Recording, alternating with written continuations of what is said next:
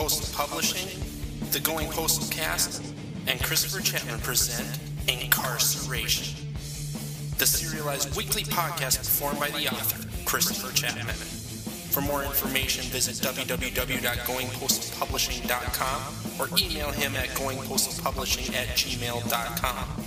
This podcast is not suitable for children. It has violence, gore, and lots and lots of naughty words. If you can't handle that, go somewhere else.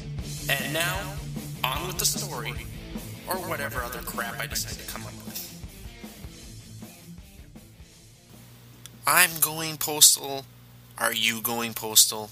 Hello, once again. This is Christopher Chapman, author of Incarceration. This is the Going Postal Cast, Incarceration Episode 23. It's that time of the week again. It is time for another episode of your favorite, or maybe second favorite, or maybe even your third favorite book. It's got to be in the top three, though, right? So it's time for updates galore. I am working on multiple projects all at once here. First and foremost, getting Daddy's Little Girl ready for publishing.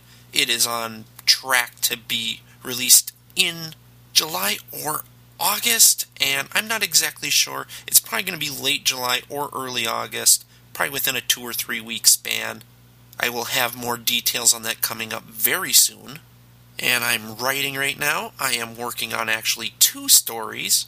Of course, the one you knew about, the third Death Has Come book, is over 30,000 words along. I have been working on that feverishly for the last several days getting my at least the minimum. I have Scrivener set up where it keeps track of what do I have to do to get done by the date I want to get done by.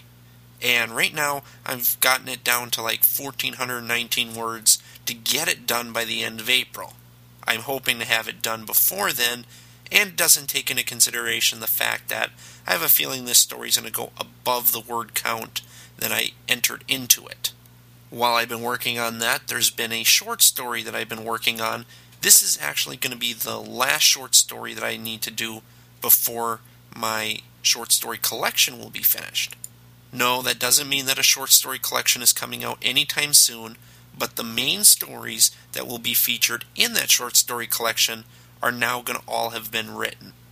I hadn't planned on writing anything else besides the third Death Has Come book, but there was something that happened while I was on Facebook in the last week where, well, it just created a whole story in my mind and I had to write it, so I couldn't really push it back any longer. So, on top of all the words that I'm writing for Death Has Come 3, I am putting out at least 500 words a day to this new short story.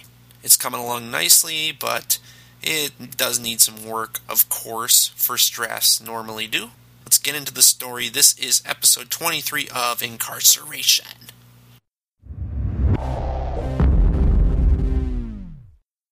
Chapter 41 It wasn't a very good plan, if you could call it a plan at all. Matt's entire plan had revolved around hiding in a cell for the night, picking off a vampire one at a time, and escape in the morning after the sun had come up. He'd never considered running into a vampire with superhuman strength that could bend the steel at will. Once the bars had been bent open, they were screwed. Jason had brought up the possibility of grabbing the belts and using them on a different cell. I spent three days chiseling out those holes in the wall, Matt said as he slid out between the bars. There's no way I could do that again in such a short amount of time. As long as the power's out, we have no place to hide. They were on the bottom floor of the general population. Three floors of cells surrounded them, looking at them all as possible hiding spots for the vampires that had taken over Lipsky Swamp. It's quite possible that they think we're already dead, Matt said. That is, unless that big asshole sent them a mental message, telling them that we're still alive. They sent a strong one. They don't normally fail. He was the strongest I've ever faced. I don't think I could have beaten him alone. As he stood in front of Matt's former prison cell, Jason could feel a thousand eyes peering at him from all directions. He didn't know how much of it was fear or paranoia, but he swore that he was being watched from every angle. He knew one thing he needed to get out of this prison. Shadows seemed to take on lives of their own, moving in peculiar ways that made Jason nervous. The vice grip of fear started creeping forward again, ready to take its hold once more. He fought it off the best he could, but saw the darkness closing in around him like a thousand arms all grabbing hold of him at the same time. Jason, you okay? Matt asked, putting his face directly in front of Jason's. Jason opened his mouth to speak, but nothing wanted to come out. This wasn't the normal fear of the dark he'd experienced over the last 16 years. This was much different. He'd always been afraid of the dark, even though he knew there was nothing in that darkness. This was different in the regard that there really was something in the darkness.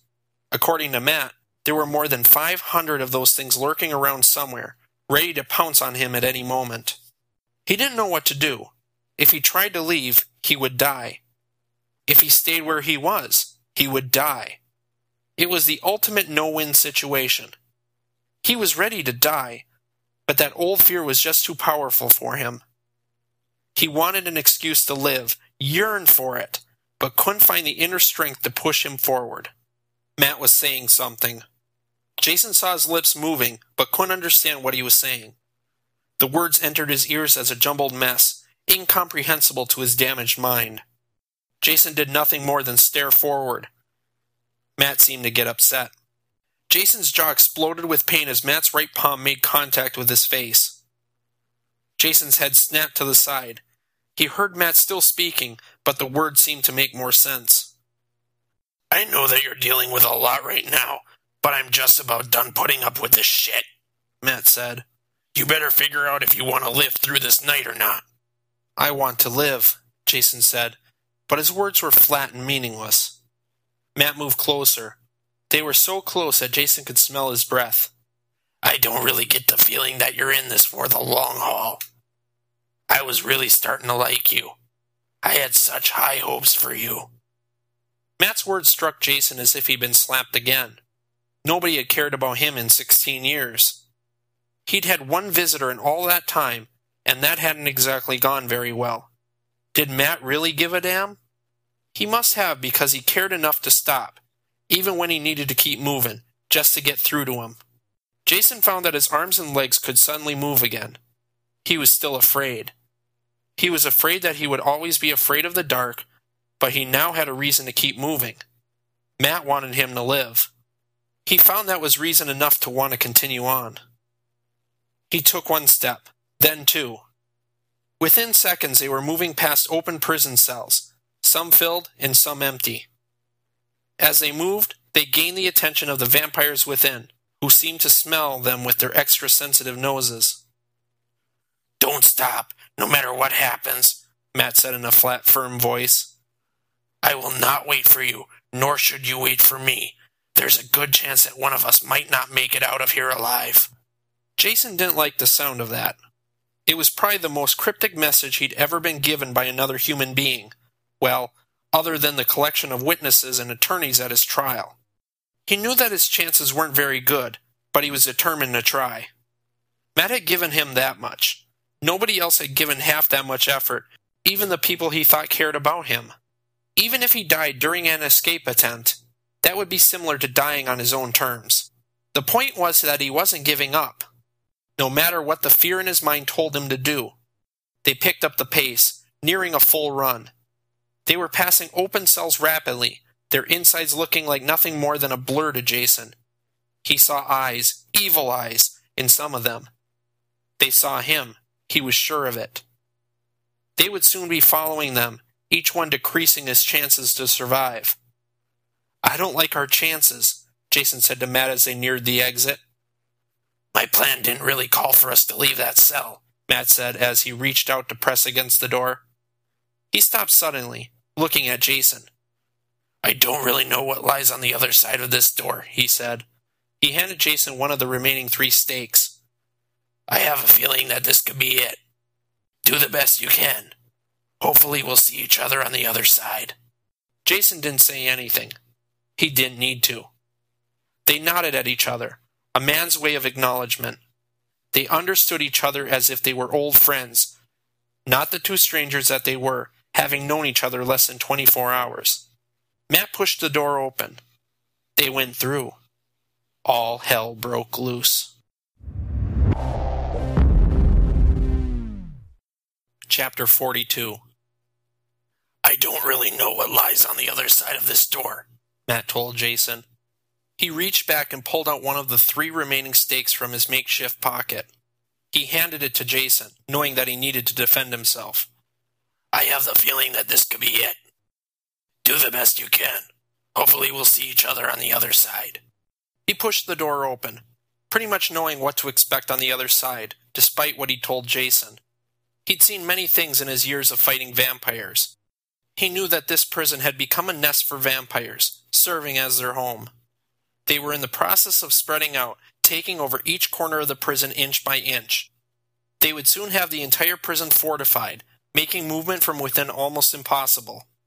They needed to get out soon. Unfortunately, they would have to go through the heart of the vampire contingent, right through the door they were now passing through.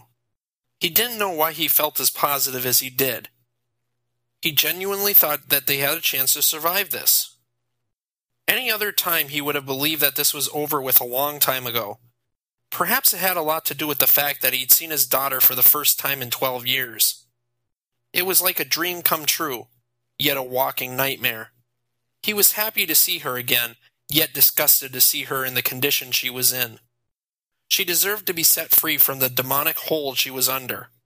He intended to stay alive long enough to do that. Jason was going to be another story altogether. Matt was unsure of just how injured he was. The second hit to the head had obviously done some damage.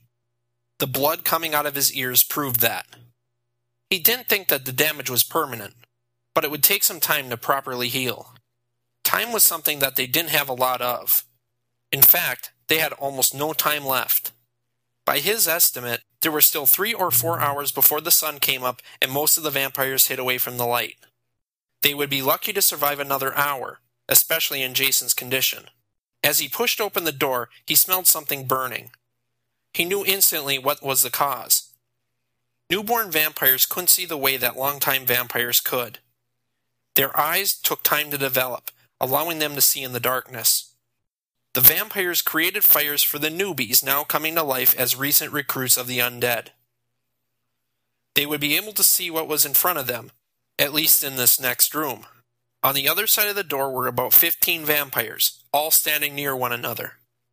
He had to be extremely careful. He hadn't yet witnessed it himself, but there were rumblings out there that killing too many vampires in a short amount of time could bring the appearance of the oldest of the vampires, a beast named the Vampire Lord by some believers. The Vampire Lord supposedly had a real name, an ancient name, but nobody knew it anymore. The last thing he needed was to bring the wrath of the Vampire Lord to the Lipsky Swamp prison. The most vampires he killed in an hour were five. That had been several years ago. Four had died in the last hour, maybe hour and a half. He couldn't kill much more than three or four without taking a chance that the vampire lord could take things personally, swoop in, and kill any survivors that may still be out there. Matt plunged his stake into the heart of the first vampire he reached. He swung the screaming vampire around, using him as a battering ram to move through the group of vampires. He got past four of them before the beast turned to ash in his hands. He turned, making sure that Jason was on his tail. He was. He'd passed the same number of vampires, holding a stake in front of him, ready to strike anything that came close. Matt scanned the scene. Nine vampires stood in front of the door that would take them back out into the yard. That was out of the question. They needed more time and couldn't take on nine right now. The only other alternative was to head back to where Clarence Anguiso had been killed. There were likely fewer vampires in that direction. They would have a slightly better chance of extending their survival. He didn't know for how long. What in the hell are we doing? Jason asked in a voice that raised and lowered with his breathing. We were already down this way. The other way was the way out. Didn't you see all the vampires? Matt asked. He found it hard to speak as he ran.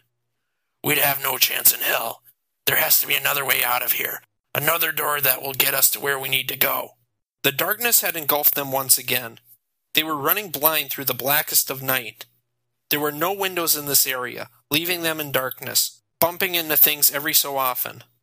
Matt's shins were aching as he was sure that one of them had started to bleed. That wasn't good. Seeing as that the vampires likely would smell that blood and be able to track them far more easily. After two or three minutes of running, they came to a set of double doors. They entered quickly and stopped.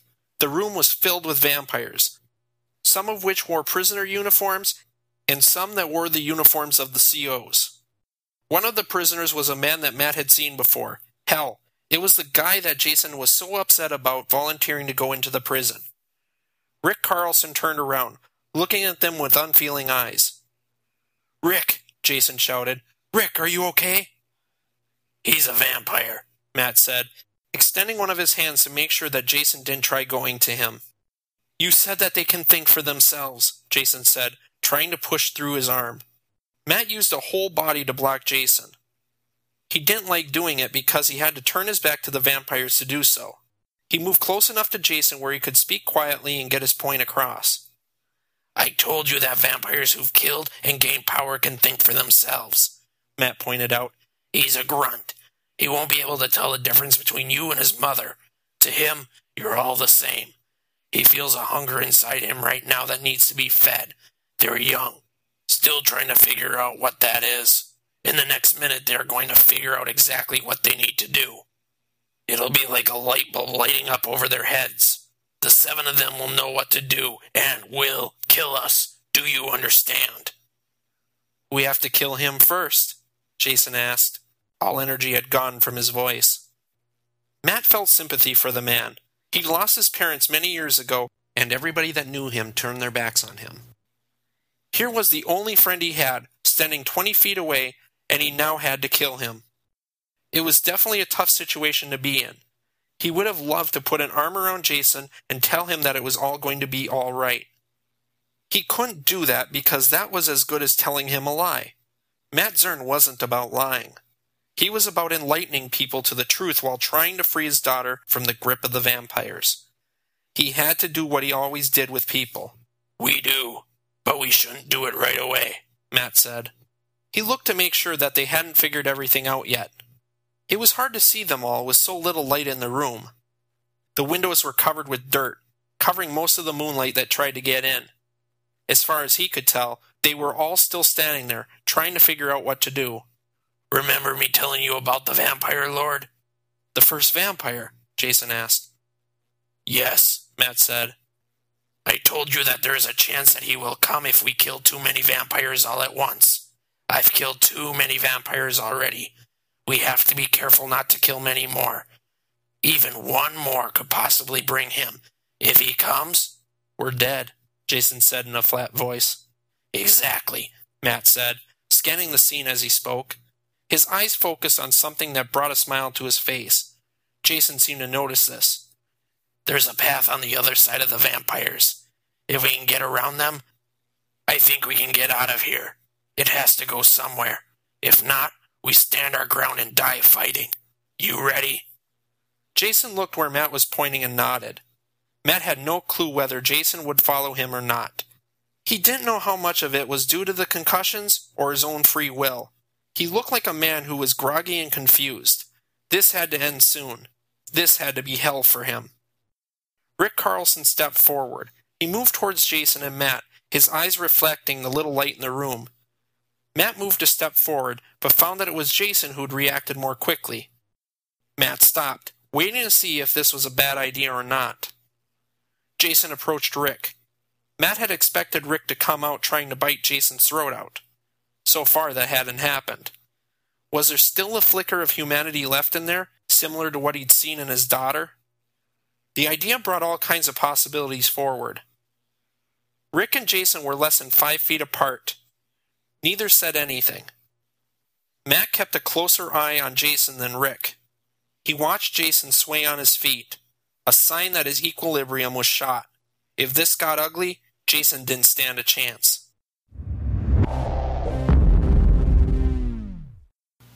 So there you have it.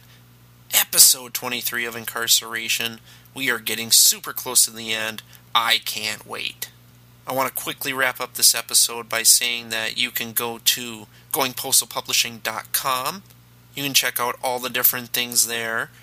You can see more information about Daddy's Little Girl. You can see what people are saying about incarceration. and every now and then I actually post something. If you just want to email me your questions, your comments, your cheap shots, you can do that by sending me an email to goingpostalpublishing at gmail.com. If you just want to check out my Twitter, you can do that at twitter.com slash goingpostalpub. You can check out the Facebook page, facebook.com slash goingpostalpublishing. Be sure to like me there. If you want to help out the podcast or the books in other ways other than buying, you can do that by clicking on the Amazon banner at goingpostalpublishing.com. Go through the banner, buy whatever it is you're going to buy, and you are helping out the podcast. Everything that I get from the banner automatically goes right back into the podcast. So that's going to wrap up this episode. I will be back next week with a few more chapters of incarceration. We are getting super close to the end. Hope all of you are enjoying it so far, and I hope all of you have a great week. I want you all to take care now. Bye bye then. You've been listening to the Going Postal Cast. For updates about Christopher Chapman, his stories, and future podcast happenings, be sure to go to goingpostalpublishing.com. If you want to follow along on Twitter, twitter.com slash goingpostalpub, or like him at facebook.com slash goingpostalpublishing. This podcast is copyright 2012 Going Postal Publishing.